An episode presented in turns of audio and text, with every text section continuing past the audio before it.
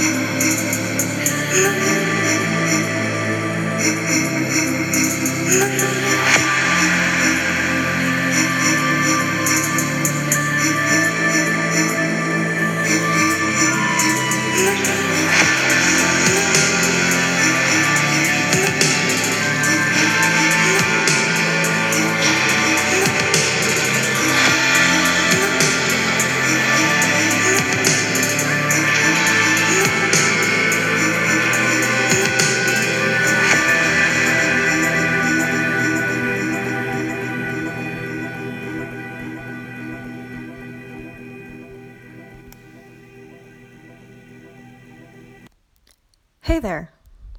I'm Lauren Gardner, and this is Sad Girl Jams, a podcast about music, feminism, mental health, the intersection of those three things, and the kind of world we build around them.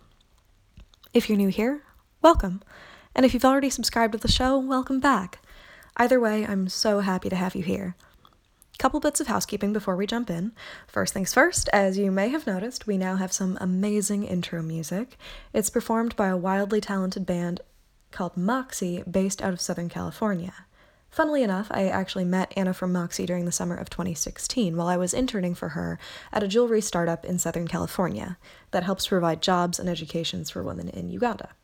We got to bond over the music we'd listened to during long days of fulfilling orders together, and ended up staying in touch long after I graduated school and Anna became a full time musician. When I was thinking about doing music for the show, Anna's incomparable voice seemed like a perfect fit, so I reached out and felt so lucky that she came back with a ton of kindness and excitement to collaborate. Speaking of kindness, second bit of housekeeping, I just wanted to take a second to say a tremendous thank you to everyone who in- listened to the first episode, posted about it on Instagram, or told a friend about it. It honestly made my heart full of joy to know that this meant something to someone out there, so from the bottom of it, thank you. Okay, diving right in. So, as God willing, I hope you know, March is Women's History Month. This, again, is a podcast predominantly about music influencing the lives of women and vice versa. So, since I wrote and recorded this episode in March, it seemed only natural to connect those dots and do an episode about just a few of the women in history who've left a lasting mark on music in my life. Figuring out where even to begin from there was, not gonna lie, pretty rough, uh, so I decided to focus on four women whose careers were sort of at their height between the 1930s and 1980s. But the details of whose lives aren't necessarily always the most frequently told stories when we think about women in music. Don't worry, I've got plenty more stories to tell you, so if you don't hear something you're anxious to have me cover today, there'll be way more opportunities in the future. But for now, sit back, relax, try not to think about that person who just coughed on you on the train or whatever, and have a listen.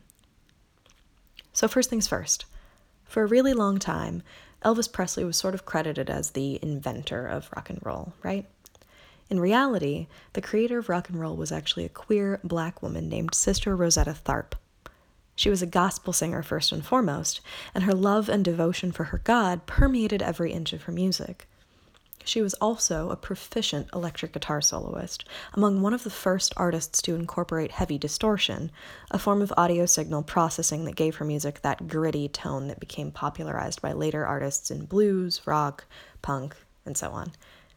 Sidebar as a reminder, my technical knowledge does not extend further than my research for this podcast, so thanks for bearing with me here. Anyway, so Sister Rosetta's early career straddled a difficult line. She sang her kick ass gospel songs in nightclubs with the intention of bridging the gap, causing some discomfort from listeners on either end of her audience spectrum. Religious folks were none too sure about her wild music, and pop fans weren't always too keen on the God talk. At the time, as well, she was no stranger to one particular underhanded compliment that she could play the guitar like a man. Aptitude at the guitar at the time was considered an exclusively masculine talent, so Sister Rosetta defied social, gender, and racial constructs with her songs, in particular, outplaying many a man during guitar battles at the Apollo in New York. Journalist Richard Williams once wrote in The Guardian Nobody played wilder or more primal rock and roll than this woman who gave her life to God. Sister Rosetta was truly avant garde, going on to inspire and influence Elvis, Jerry Lee Lewis, Johnny Cash, Little Richard, Chuck Berry, and countless others, defying convention every step of the way. Now, there's very little about 1960s bubblegum pop that I'd consider avant garde, but Lesley Gore's 1963 single You Don't Own Me is an exception to that rule. In it, our heroine Lesley fearlessly defends her own freedom, the picture of resistance and resilience against a culture of people trying to change her or tether her, sounding equal parts sweet and sinister. Now, that sentiment of not being up for ownership obviously burned within women's hearts since well before the song's early 60s release, but the fire and empowerment in Lesley Gore's voice wasn't something pop music was really used to at the time, especially not from women. Between that and her iconic release from the same year, It's My Party, a bop about her idiot boyfriend running off with some girl named Judy and having the nerve to show up at Lesley's birthday flaunting that he'd given this new girl his ring, I'd argue that Lesley Gore was one of the original sad girls. Lesley Gore was an underrated gift. Her true biggest hit, her two biggest hits were about crying if she damn well pleased at her own damn party, and basically telling some dude to go fuck himself because she wasn't one of his toys. It might not look like it at first glance, but Lesley Gore was laying some serious groundwork. If it was pop, and she it was pop and she was a, more or less a few hit wonder, but the everlasting popularity of those two songs says a lot about the type of music a young Gore chose to record. And the kicker? Lesley Gore was actually super gay. Seriously. The whole time while Lesley was singing about Johnny running off with Judy, plot fucking twist, she actually wasn't into Johnny at all. Lesley's career in music was at its peak in a time when being gay was still super fucking scary and dangerous. And in her own words, the music industry itself was totally homophobic.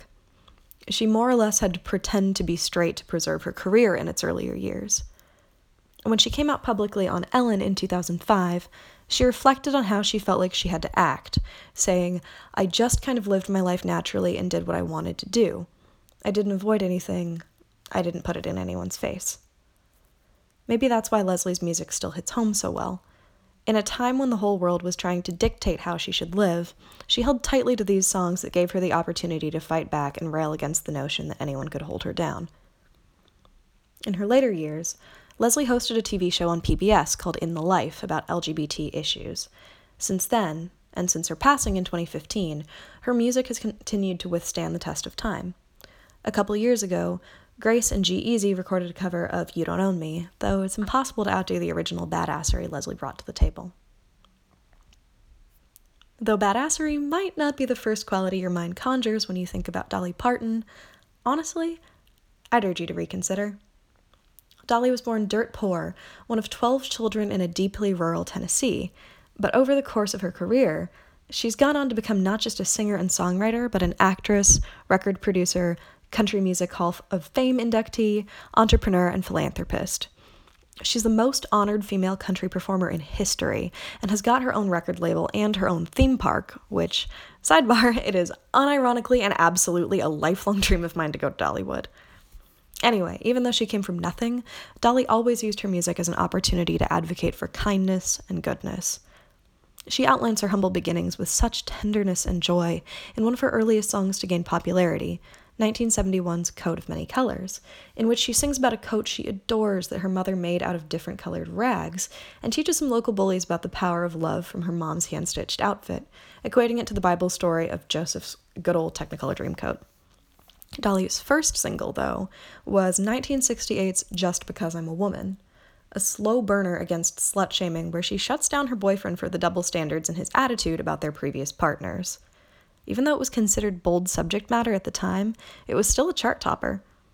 Throughout her career, regardless of whether it was a mirthlessly sassy commentary about the stereotype of being a quote unquote dumb blonde, or an expression of exasperation with workplace gender politics in her hit 9 to 5, which she adapted from a movie into a stage musical, Dolly has always been good at admonishing listeners to take her seriously and maintaining kindness and positivity in equal measure. If there's someone you can always count on to do the right thing, it's Dolly Parton. With the idea of kindness and doing the right thing in mind, this brings us to the last woman I want to highlight for this episode.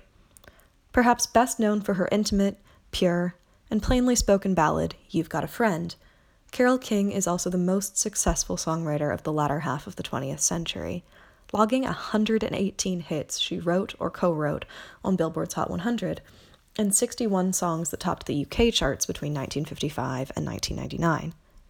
A part of her breakthrough 1971 hit album Tapestry, which really propelled Carole's already successful career into stardom, You've Got a Friend is an expression of universal goodwill toward our fellow people.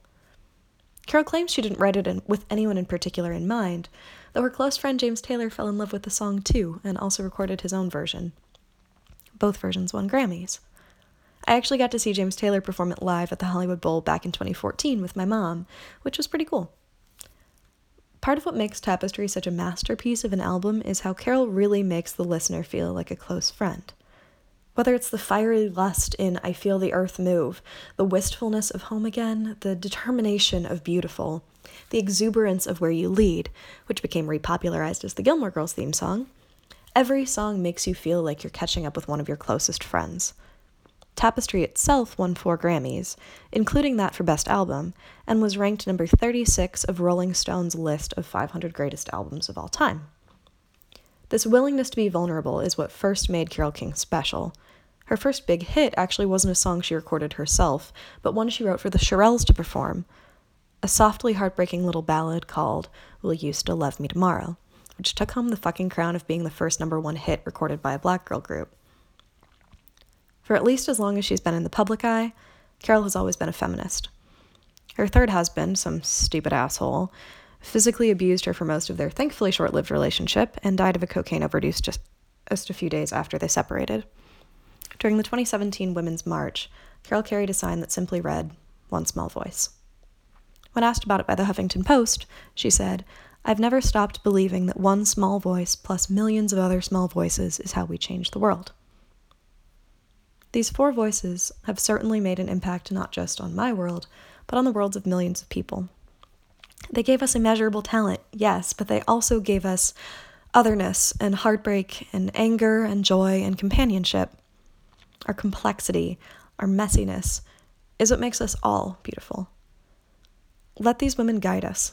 Let them be North Stars in supporting each other and beacons of determination to accept nothing less than leaving the world better than we found it. When you listen to this month's additions to the Spotify playlist Sad Girl Jam soundtrack, you'll notice brevity and grit in equal measure. That, in and of itself, is intended as a celebration of women in history. It's my intention to show you women's ability to be joyful, to be resolute, to be funny, to be supportive, to be sensual, to be fraught with worry, to be filled with fire.